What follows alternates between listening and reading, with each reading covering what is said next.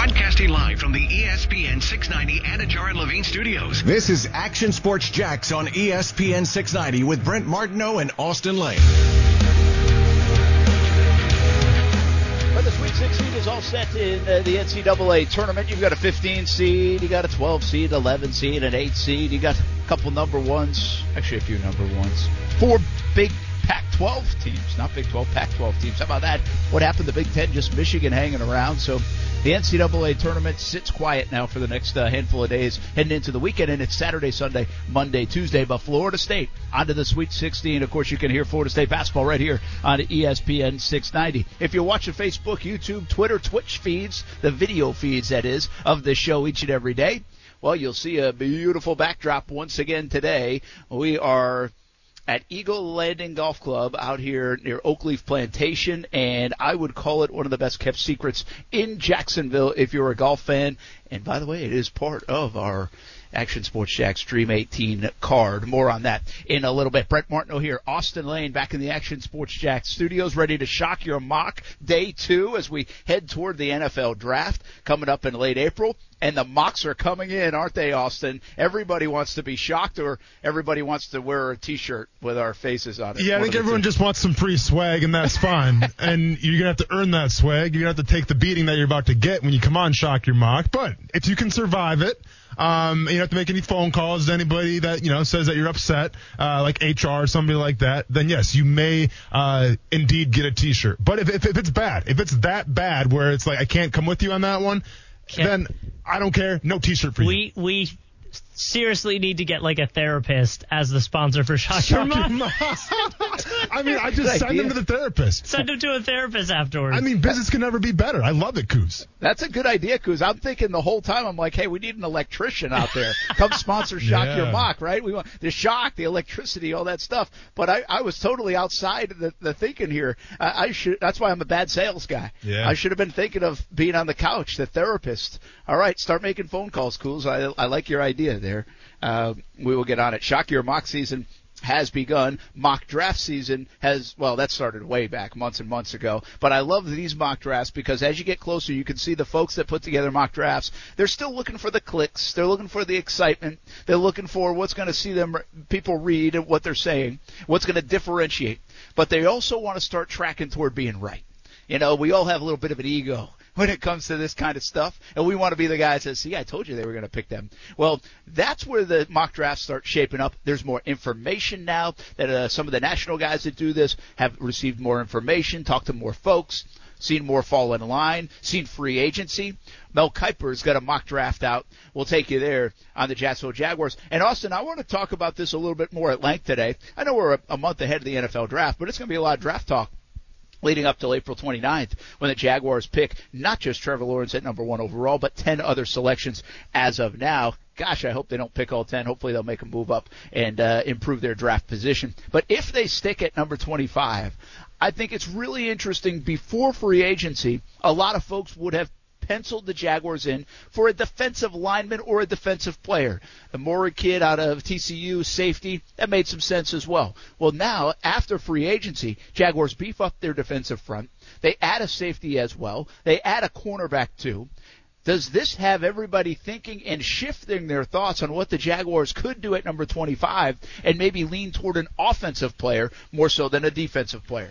You can definitely lean towards an offensive player now, but if Morag's still there, because he's a guy that I think he has the skill set to play both a free safety or a strong safety. I like to see him play a strong safety. We're telling the truth here on the line because he's a very physical guy. And to me, those guys are harder to find than a free safety who's rangy, who has good footwork and athleticism. So I like to see Morag play strong safety. But like I said, he can play either one. I think he's that talented. I think that if he drops, and I say drops because he's probably going to go before 25. But if he drops to Jacksonville, I think you take a long look at him just to kind of do your due diligence a little bit, you know, mind your P's and Q's. But I'm not going to be surprised now with the piece that they've added on defense if this team chooses to go on the offensive side of the route. And let's be honest, I think Taylor Morag would be a big get. But as far as, like, the excitement factor, would he add that to the safety position? I don't know if the fan base is going to go, like, you know, cheering in the streets for a safety pick. I think they do go in the streets if it's a dynamic playmaker like at the wide receiver position and like one of those sexy picks. So if Morag's there, I think you consider him. But I think if you're trying to focus on offense now and give Trevor Lawrence his weapons and make this a very exciting draft, the first one of the Urban Meyer era, I think you go towards the offensive side of the ball. And obviously Urban Meyer loves speed, and speed equals sexiness, Brent. Yeah, we'll talk a little bit more in depth about offense versus defense with that 25th overall pick. We know what's happening with the number one pick, but the Jags have 25 and 33, first pick of day number 2 in the NFL draft. Where will the Jags go? How will they position themselves? And Austin, this is almost a laughable question to ask with a team that coming off a 1-15 season. But when you pick in the first round, second round, third round especially, you could stretch this into the fourth round. But you're trying to pick starters, guys that are going to make an impact right away. Now, how much of an impact, that's debatable, but guys that could make an impact right away. Do the Jags need a lot from a starting impact perspective after free agency? Like, you look at their offense, what are you going to pick that someone's going to crack the lineup and contribute right away on offense? You look on defense, and now they beef up that line. We already know what they have at linebacker. It would be more of a depth play if you pick linebacker. And now in the secondary, let's throw Jared Wilson in there, who's been a reliable starter, if not he's not a star by any means, but he's been a reliable guy. And now you have basically your four starters that you could at least pencil in the secondary. So if you have pick 25 and you have pick 33 and you got a couple more picks in those first few rounds, I'm not sure you're picking up a guy that's going to impact right away from start in game one perspective. Basically what you're asking me here is what players on this roster right now have secured a starting spot at their positions. And I think if we look at the defense, I think safety can be opened up a little bit. I think from the safety position, who's the guy that they just got from L.A., the free agent? Oh, Rayshon Jenkins. Yeah, Rayshon Jenkins. So he's safe, in my opinion, obviously. I think he better be. They just spent 30-something million on him. Yeah, but is he playing strong or free? That's a good question. I'm envisioning more on the strong side, but those guys are so interchangeable these days. I envision that more because I know Jared Wilson's been a reliable guy for you, and I know he's a veteran guy, and you have him. Okay, so, I mean, I guess what I was getting towards is Jared Wilson is a free safety, obviously. So yes. I think if you were going to upgrade Jared Wilson, you can upgrade Jared Wilson. True. And he's been tried and true, and I get that, but there's room for upgrade there. So I think safety is still in play. I think interior defensive line, you did a fantastic job of adding depth. Malcolm Brown, Tyson Alualo. You got guys like Devon Hamilton still. I mean, there's a lot of pieces there to like. You got the cat from Chicago. But I still think that if you're still unsure about that, you can upgrade in the first round, still interior defensive lineman. Not saying it's definitely a need now, but I'm saying there's still room to upgrade in the starting caliber. So interior defensive line, safety from the defense. I think on offense, obviously wide receiver sticks out to me a little bit. You have DJ Chark, you have Laviska Shenault, but is Laviska Shenault ready to be the 2 receiver? I don't have an answer for that. And who's the 3 receiver right now? Well, Marvin Jones. I'm sorry, yeah, Marvin Jones. But then who's the 3 receiver going to be? I would say Laviska right now would be the 3 guy. Okay, but if you add a speed guy over Laviska, then what happens then? Dorsett. Yeah, but I'm saying, like, for instance, Rondale Moore. If you take Rondale Moore at Purdue, because Urban Meyer loves speed, and he's been my dark horse the entire, the offseason here of some guy that Urban Meyer could like. If they take Rondale Moore, I'm not going to be opposed to that. Because Laviska Shenault, he can do a lot of things. But does he have the speed of Rondale Moore? Probably not. And Urban Meyer loves that. Can he do the jet sweeps like Rondale Moore can? Probably not. And there's other guys out there besides Rondale Moore. I'm just saying from a speed perspective. So I think wide receiver can be upgraded. Obviously tight end can be upgraded. I mean, that's really the only thing there. Yeah. And as far as the first round's concerned, I mean, you can throw around, interior offensive line, but as far as the first round's concerned, you don't really want to see him take a guard in the first round. So to me, if we're talking about the first round, wide receiver, tight end if Kyle Pitts is there, and then the safety position, and maybe interior defensive line. Yeah, and then you'd have to beat somebody out, probably a veteran on that interior defensive line. And listen, those are fine. They're all debatable. I'm not saying you're wrong in any way, shape, or form. I think the receiver position's interesting. Give me top four receivers, and I would count that in this, even though, I mean, I'm not going four wide right off the rip, but I'd go four deep. Can somebody you pick at 25, potentially Rondale Moore, Kadarius Toney, could they make an impact in your top four receivers? I would put them in this category, even though they might not run out there on the first play from scrimmage, given your scheme, your alignment, whatever you might do. I would also think that you could make the argument for a dynamic back. We talked a little bit about this yesterday about a Travis Etienne. If you were to pick somebody like that, again, James Robinson's your starting back on the first play from scrimmage, but if you picked somebody like Etienne, you would utilize him, is my point. So what I'm getting at here is for a 1-15 football team, that obviously has a lot of holes. After free agency, with what they have coming back, with solidifying the quarterback spot, it's really debatable on where you would go with number 25 overall, number 33 overall, and where they would slide into a starting job. And very often is the case, even on good teams, you can pick a guy 25th overall and he's going to see significant playing time or be a starter. And so I think that's a little bit interesting right now with the Jacksonville Jaguars. It also speaks to, can we do something dynamic in the draft here in Jacksonville? Because you really don't need 11 picks, right? I mean, sure. If when you're at pick 25 and pick 33 and some of the top picks in the first few rounds, and you know those guys are going to be part of rotation, but maybe not even in starting roles potentially. Well, what the heck do you really need a backloaded draft of 5th and 6th and 7th round guys? You went and got so much depth in free agency. That's why it would be so nice, and I really think fans would want to see the Jags be aggressive here and move up and go get a player that they covet in this draft. That hasn't seemingly happened in a long time significantly. The Jags did move up a couple spots years ago to get Miles Jack, and I think even moved a spot or two to get Cam Robinson. But you know what I mean. I'm talking go from 33 and back into the first round if you see somebody you like, or get from 25 to obviously the Pitts play that everybody is talking about. You just might have to give up too much in that regard. Yeah, I think the other position too that is warranted to be mentioned here as well is that outside linebacker, providing you're playing a 3-4 defense, because you know Josh Allen has cemented his role as a starter. K'Lavon Chaisson should as well, but it's like I've always said, the most important positions in a 3-4 defense are outside linebackers.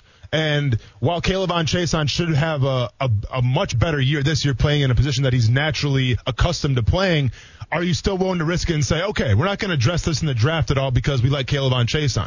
Sure. I mean, I've been the first one to say I think K'Lavon Chaisson could be a special player. I'm a fan of his first step. I'm a fan of his skill set. I just need to see him play in the proper position. But are you willing to risk it and say, okay, maybe we'll wait till the third or fourth or later rounds to address the outside linebacker, or do you go early on just to, you know, kind of as a fail-safe per se, because that's such an important position? And if I'm Urban Meyer and if I'm Joe Cullen, I'm taking a long, strong look at that 25th pick, or maybe later on in the draft, maybe that second round, maybe an outside linebacker as well, just so you have a fail-safe in case Chaisson doesn't make that progress like we expect him to make this year.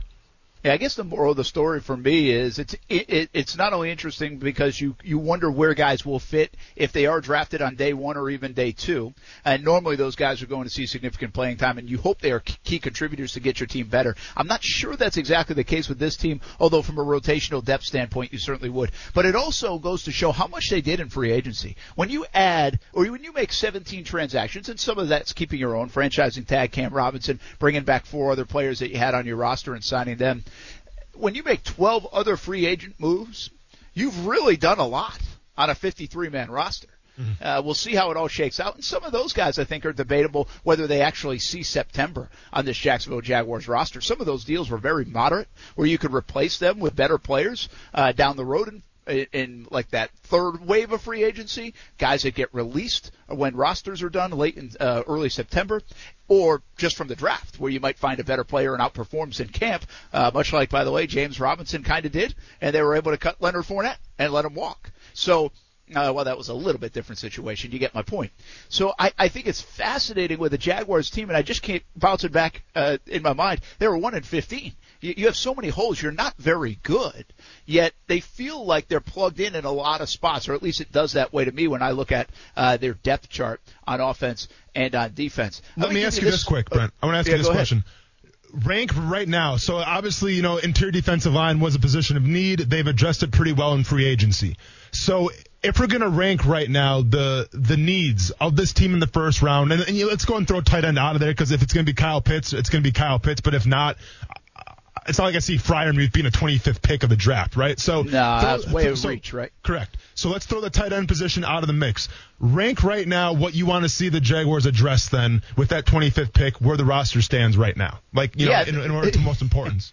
Absolutely, and you got it. I would say right now, if I can't get tight end in that spot because I don't think the talent is there, I think that would be a reach. I would be looking at a playmaker on offense. I don't know if that is Kadarius Toney, Rondale Moore, someone like you said, add another receiver in there. Is it one of the backs, which would seem kind of high to pick a back? I get it, but at least it's not the top five, folks. Yeah, but so hang on. So you're going to say you're going to take a running back over an edge rusher right now, even though you have James Robinson? Well, I feel like I don't know if I'm getting I've done this study before, okay? And I want to kind of hedge this because I don't have it in front of me. But I did this last year. And when you get past pick number 20 in edge rushers, it could be feast or famine big time. And more often than not, famine. It's very hard to find somebody who's going to help you out in a big way in that 20 to 35 range. If I remember the study I did. Listen, you can give me – I know you're going to give me examples. You can. Listen, I hope Chaisson fits that mold. He was picked at number 20. But does this draft have that? Does this draft have a T.J. Watt that you're going to find? Or are we going to instead pick somebody that plays, and I know it's not a similar position, but a little bit more like turns out to be a Taven Bryan? You know what I mean? That's the feast or famine I'm talking about. You can find T.J. Watt, but more often than not, you find Taven Bryans. At that time of the draft when it comes to pass rushers. If I remember the study I did that last year with the Jags in that second pick. Okay. What do you think the same study says about the playmakers at the wide receiver position when you draft them late in the draft like that? I think you get way more value off a late first round, even into the second round, Austin. So to your point, if you saw an edge rusher there and you had pick 33, you'd probably just be able to get as much value potentially at 33 out of maybe even a back or maybe even a wide receiver than taking them at 25. So In fairness to your question, because the Jags have two picks so close together at 25 and 33, I would think that would be something they would consider. And you're talking like that, you'd say, okay, can we get this edge rusher after this edge rusher at 25? If we don't pick him, we don't like anybody until like the fourth round. Well, at receiver or maybe even running back where you think you can get some playmaking ability, you say, well, I get this at 25, but I also can get this at 33. So if you follow me, you might win that. You asked me what way would I rank him. Mm-hmm. And way I would rank him is I want more offensive another offensive playmaker. Before I probably want what I see at number 25 on the edge. Okay. Gotcha. You disagree? No, I mean, to me, it all depends how the draft shakes out. I think if Taylor Morag's there, then, safety to me is still a little bit of a concern. I like what he brings to the table. I might pull the trigger on Taylor Morag. So, once again, assuming that the draft shakes out like I want it to, which I doubt it's going to because I think he's going to go earlier than 25, I would put safety at number 1. I think that it would be a 2A and 2B in terms of edge rush and in terms of playmaking ability. Because like we've said, I mean, they have wide receivers. They have Marvin Jones playing the 2. They have Shenault essentially a 3 and kind of the gadget guy. And they obviously have DJ Chark. Now, do you want to see more speed and maybe a dynamic playmaker? Absolutely. But who do they have on the edge right now? They have K'Lavon Chaisson and Josh Allen. Who else do they have? Do we know? I mean, is there like another outside linebacker who's in the mix right now? Where will Ward play? Picked up from the Ravens. Oh, okay, yeah, I guess, yeah, that's a good point. I guess. And by the way, they do have, depending on how they want to use, like from the strong side, Leon Jacobs still on the roster. Yeah, but I don't think from a pass rushing perspective. No, I get it, but I mean he's. Yeah. No, I wouldn't disagree. I'm just telling you from a depth play, from a strong side standpoint, they still have him as a body right now. Sure. So. I'm not denying that you need some more help. What I'm asking is how much help can you get at 25 and 33 in this draft? And I don't know if that answer is a resounding, heck yeah, let's do it. Like you said it yesterday, right? But what if a Gregory Rousseau, who's a good player, who you kind of get excited about as a player, but you don't really like him in this scheme much? No, absolutely not. I think he's going to, he's got, look, he's very raw. He plays with his hand in the dirt, great hustle, all that stuff, but I don't see him playing an outside linebacker anytime soon. Okay, so that's kind of my point is like Gregory Rousseau might be T.J. Watt, but it just kind of doesn't fit. Yeah. In Jacksonville, so you're not going to take him. You might go then offensive weapon or Morag or somebody else. Yeah, I mean, I think like his teammate Jalen Phillips, I think is a little smaller than Rousseau. I think that you could possibly coach him up how to play outside linebacker, but once again, doesn't have a lot of experience doing it. I think Zaven Collins out of Tulsa, even though he's more of that middle linebacker type, I mean, they're saying this guy could be something special in terms of his speed, his intensity, all that stuff. All those things check the Joe Cullen boxes. Now, how is his pass rush? Can you teach him how to rush the passer right away? I'm not sure about that, but like to me, Zaven Collins is the most intriguing guy out of that group because he has the most to gain. I feel like because he was more of a middle linebacker at Tulsa. The cat from Penn State, Jason Away or whatever.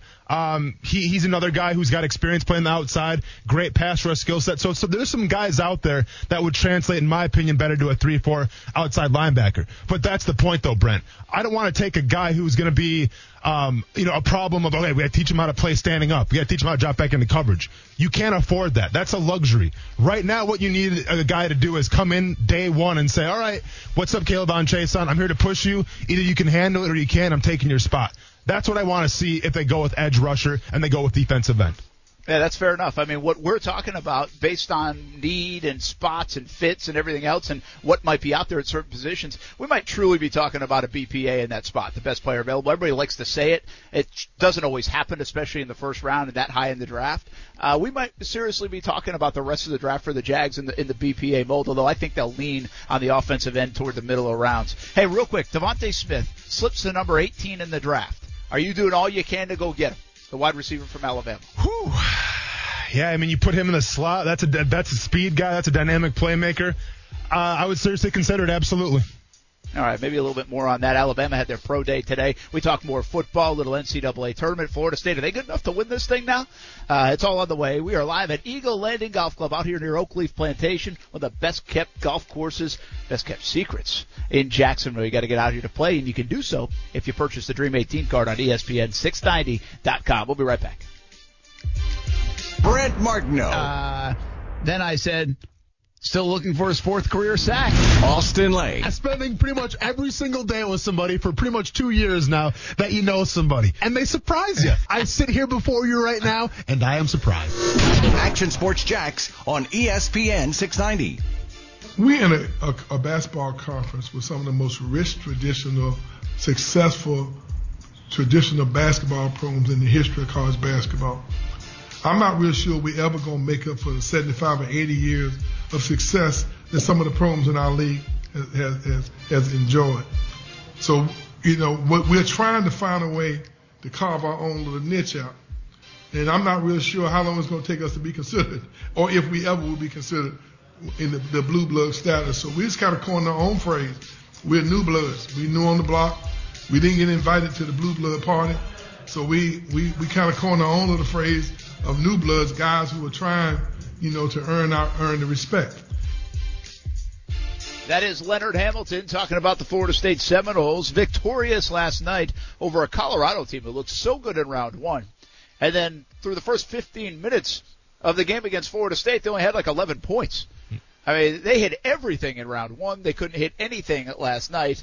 And at Florida State, they too were a little bit slowed in the first half offensively, but turned it around the second half to go away and win with ease. On to the Sweet 16 against Michigan. Can they beat Michigan?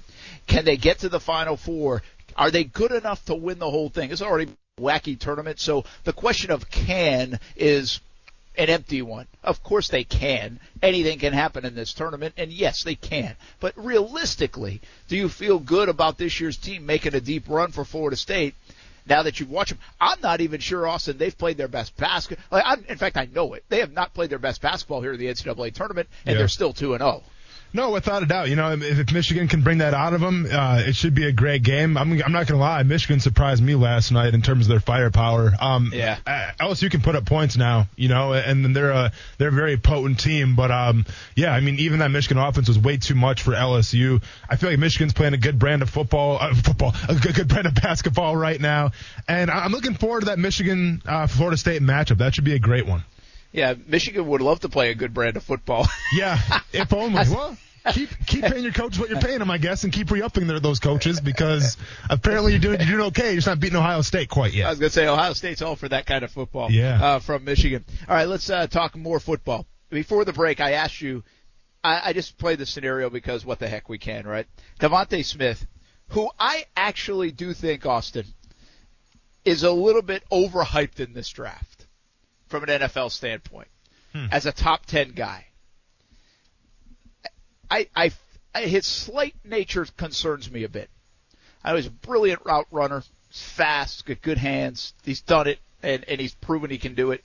And I don't usually like to knock guys for that. There's just something that says, man, are we hyping this guy so much off those last couple months of that season, which was terrific and sensational. And put him on the Jags right now, and I'd be happy. But I just don't know about him as in that top 10 range, in that lottery pick kind of talk. And so just for this argument, I asked you before the break, if he were to slip to like 18, which is probably a pretty big slip for him, but appease me here, would you consider trading up for him? Because this goes along with the topic I had to start the show, and that was, which side do you want to go with, number 25 or 33? Do you want to go offense, defense? Well, I like the idea of going to get a playmaker, or if there's one at 25, trying a playmaker out on the offensive end. Would I go get DeVonta Smith? Is he enough to move up for? We all know if Kyle Pitts fell, and probably outside the top 10, we'd be begging the Jags to go up and get him. Would you be doing something similar for DeVonta Smith? And I'll make the drop a little bit more deep to get him to like number 18, so it's a reasonable jump, not jump from 25 to like 11. Would you do that? And does he excite you as a playmaker in the NFL and potentially what he could do to add another dynamic to this offense in Jacksonville? Obviously, it comes with a caveat depending on how this draft would shake out. But if DeVonta Smith is up there, would I risk it to get him? And I would probably say absolutely yes, because I understand the size, okay? I understand the height, I understand the weight, and I understand all that. But he's the future. These smaller-typed, fast-twitch, quick receivers, they are the future, okay? Forget what you think about the old-school guys like a Calvin Johnson or an Andre Johnson, like these big receivers. Like, yeah, there's a need for them, too, or like a Julio Jones or an A.J. Green in his prime. Like, yeah, those receivers, they're still, obviously, if you can get a good one, they're great. Don't get me wrong. They're the red zone targets. I guess, you know, kind of Kenny Golladay. You see what he just got paid, right? Well, he got paid for a reason. So I'm not saying that there's not a need for those guys. But if you can find that smaller type where you can kind of move him around the field a little bit, a la like a Tyreek Hill. I'm not ready to even compare DeVonta Smith to Tyreek Hill.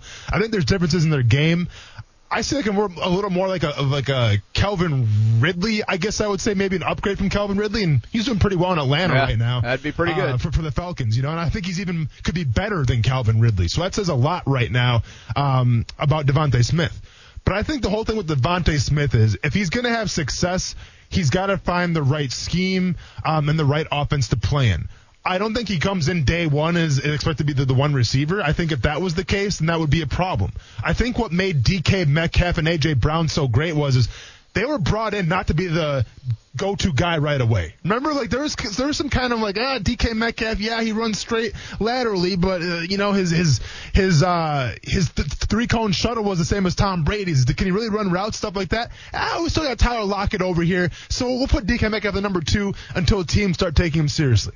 What happened with DK Metcalf? The guy came on the scene, absolutely tore the house off, and now he's pretty much the true one receiver of Seattle. And he's the future of the Seattle Seahawks, pending that Russell Wilson's still going to be there. I think A.J. Brown can be said about the same thing a little bit. Obviously, they had Corey Davis there. You still have a strong running game. Now, Corey Davis never amounted to that true one receiver, but I think A.J. Brown went to Tennessee without the pressure of being that one guy until it was time for him to be the one guy. The same can be said for DeVonta Smith if he comes to Jacksonville. You're going to have DJ Chark. You're going to have Marvin Jones. They're not going to expect DeVonta Smith to, you know, be the guy right away. But if he plays into that, so be it. All I know from what I've seen about DeVonta Smith, though, on the biggest stages is when he's shined the brightest. And there's something to be said about that.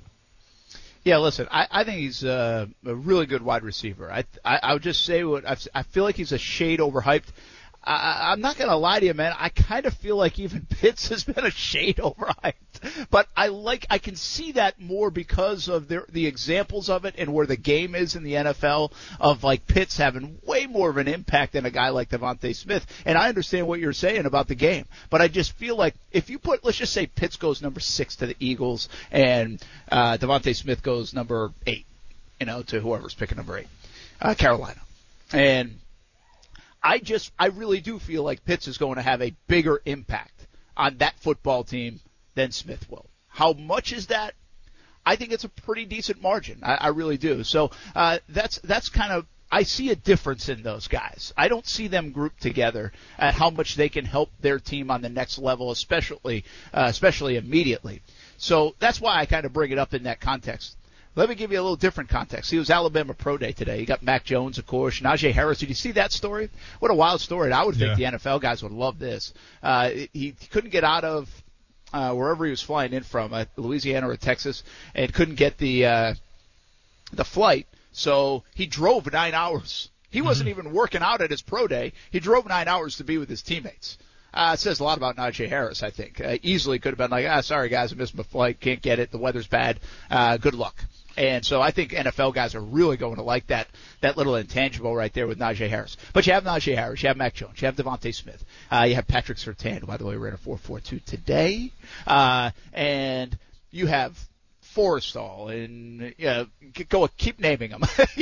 all the Alabama guys, like 10 of them that might go in the first 3 rounds. If you could have one, who are you taking? Out of all those guys? For the Jags, by the way. So, like, you're not going to take Mac Jones, is my point.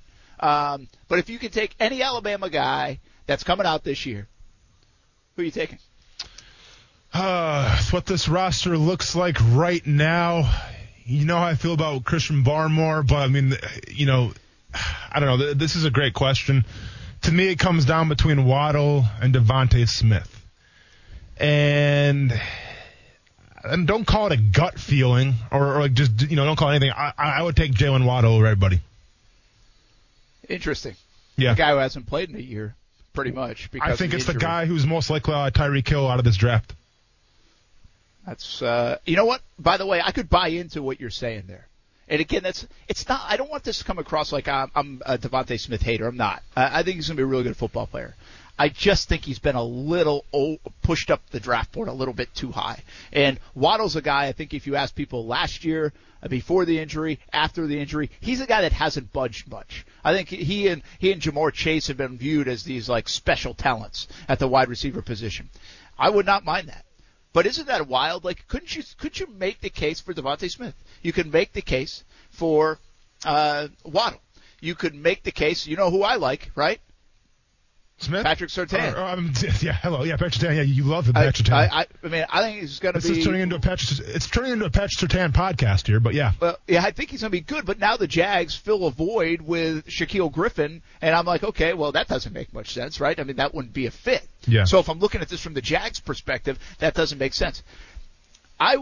Here's Barmore, right? You said. Yeah. That's a fit. That makes sense. It still makes sense, even though the Jags beefed up, they could still get young. What's really interesting here is the Najee Harris scout. If you read stuff on him, people will say he's actually better touted, better scouted coming out of college than Derrick Henry is or was. Mm. And if you look at what Henry's been able to do, they see Harris is a little bit more deadly from in the receiving game as well. It really makes you think twice. And I wonder if that helps slide him up the board a little bit, given what Derrick Henry has done in the NFL, and maybe even him being projected coming out of school better than Derrick Henry. I think Najee Harris is going to be really interesting to see where he goes in this draft and how high up in that first round potentially. And he is an intriguing receiving prospect as well. You know, it's not his forte per se. He's more of the power runner. But, I mean, the guy can catch the balls out of the backfield. But at the same time, and I understand Urban Meyer wasn't responsible for James Robinson. Really, none of these coaches were. But, you know, Najee Harris, there are some comparisons, I feel like, in running styles to James Robinson. I think Najee Harris might have him beat in a lot of areas. But I'm not going to turn my back on James Robinson after 1 year, especially that rookie year that he had. So, you know, if you get Najee Harris, then so be it. But to me, then you're kind of crowding the running back room with two of the same type of guy, with Najee Harris, who probably has him edged out in terms of receiving capabilities. If I go running back, I'm going dynamic playmaker. I'm going home run threat. Not to say Najee Harris isn't that guy, but I want more explosiveness. No disrespect to him. So I think Najee Harris would probably be down more on my list. I would probably go Waddle first, then DeVonta Smith. Then I would probably go Christian Barmore, and then I'd probably finish it off with Najee Harris. I do think, listen, now you got a lot to choose from when it comes to Alabama. So Alabama's having their pro day, and you got, in this context, I think it's a fascinating question, really. It's like, which receiver would you like? Would you like Najee Harris with pick 25 or 33? Would you like Barmore with pick 20? I mean, you could really have debates about a lot of these guys. And I think some of those players are fascinating to watch.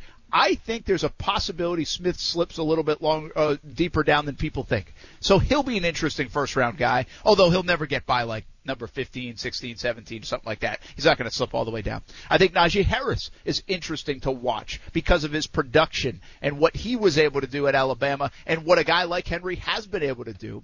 And as you look at it, I think Barmore's interesting. Could he go into the second round, or is this guy coming to life and now everything that everybody expected him to be? And then I believe the ultimate guy in this draft that is going to be interesting to watch is from right here in Jacksonville, and that's Mac Jones. I think he is like the wild card of the first round. I could see Atlanta taking him. I could see Carolina taking him. I could see Washington taking him. I could see the Patriots taking him. I could see him slipping down into the 20s and somebody else taking him.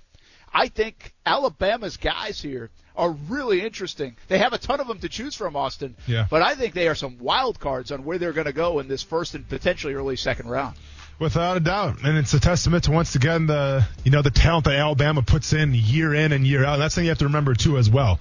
Now, depending on the position, but usually if you get an Alabama guy in there, especially in the first round, they're probably going to contribute right away. Now, sometimes you can go back to the list and be like, it takes them a while to adjust a little bit. I'm reminded of Quinnen Williams, who I think his first year he had some problems, but now he's kind of getting situated there in New York. But usually when you bring an Alabama guy in that high of the first round or the second round, you got a pretty quality prospect, to say the least. I'm thinking of Alabama guys the Jags have taken recently, and you got Ronnie Harrison. And, again, I think Ronnie Harrison's an okay player. It was a bad fit, didn't work out. Yeah. Cam Robinson's another one, and now here he is on the franchise tag. But it's not like these guys are Pro Bowlers. T.J. Yeldon, kind of. You know, Marcel Darius played, but he obviously wasn't drafted by the Jags.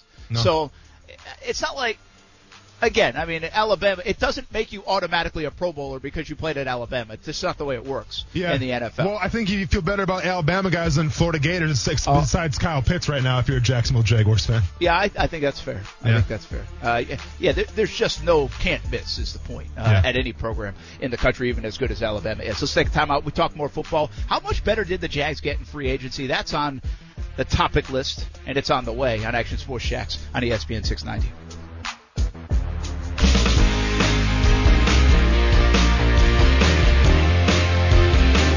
You're forcing them up because of not only desperation, it's the most important position, not only in football, but in all sports. Without quarterback, what are you going to do? You're spinning your wheel. So to me, that's why we see quarterbacks going much higher than they should. When by that I mean, Greeny, they're not ranked as high as they're going. So when you're picking, say, fourth in the draft, you would hope you get a quarterback, or a player, I should say, that's in your top four on your board. Well, no, you can make that happen by any way you want to put the board together, but in reality, you're not getting one of the four best players. You're getting maybe the 8th, 9th, 10th best player. But since it's a quarterback, you're okay with that. Where you wouldn't be okay with that had it be a player, would it be a player in another position? So to me, that's going to happen every year. These quarterbacks are, I think, a little bit more justifiable high picks because of the talent they bring to the position. That is Mel Kiper. We'll talk a little bit about his latest mock draft coming up here on Action Sports Jacks on ESPN 690. He just said something at the end, which I agree with. You know, I feel like Mel's been saying that for years. You know, quarterbacks are overvalued, overhyped, all that stuff. Yeah, I get it. That's true. But this year, I'm not so sure. Like, I think these guys might legitimately be the best players in the draft. And I think Trevor Lawrence, you could make the case, is the best player in the draft. Zach Wilson, maybe he is. Justin Fields, maybe he is. Now, listen, Kyle Pitts could be in that conversation. There could be other players in that conversation. But I think you can make the case, more so than it seems like in the last handful of years, 10 years, and maybe even beyond, that this set of guys versus the field is going to be picked probably where they should be picked.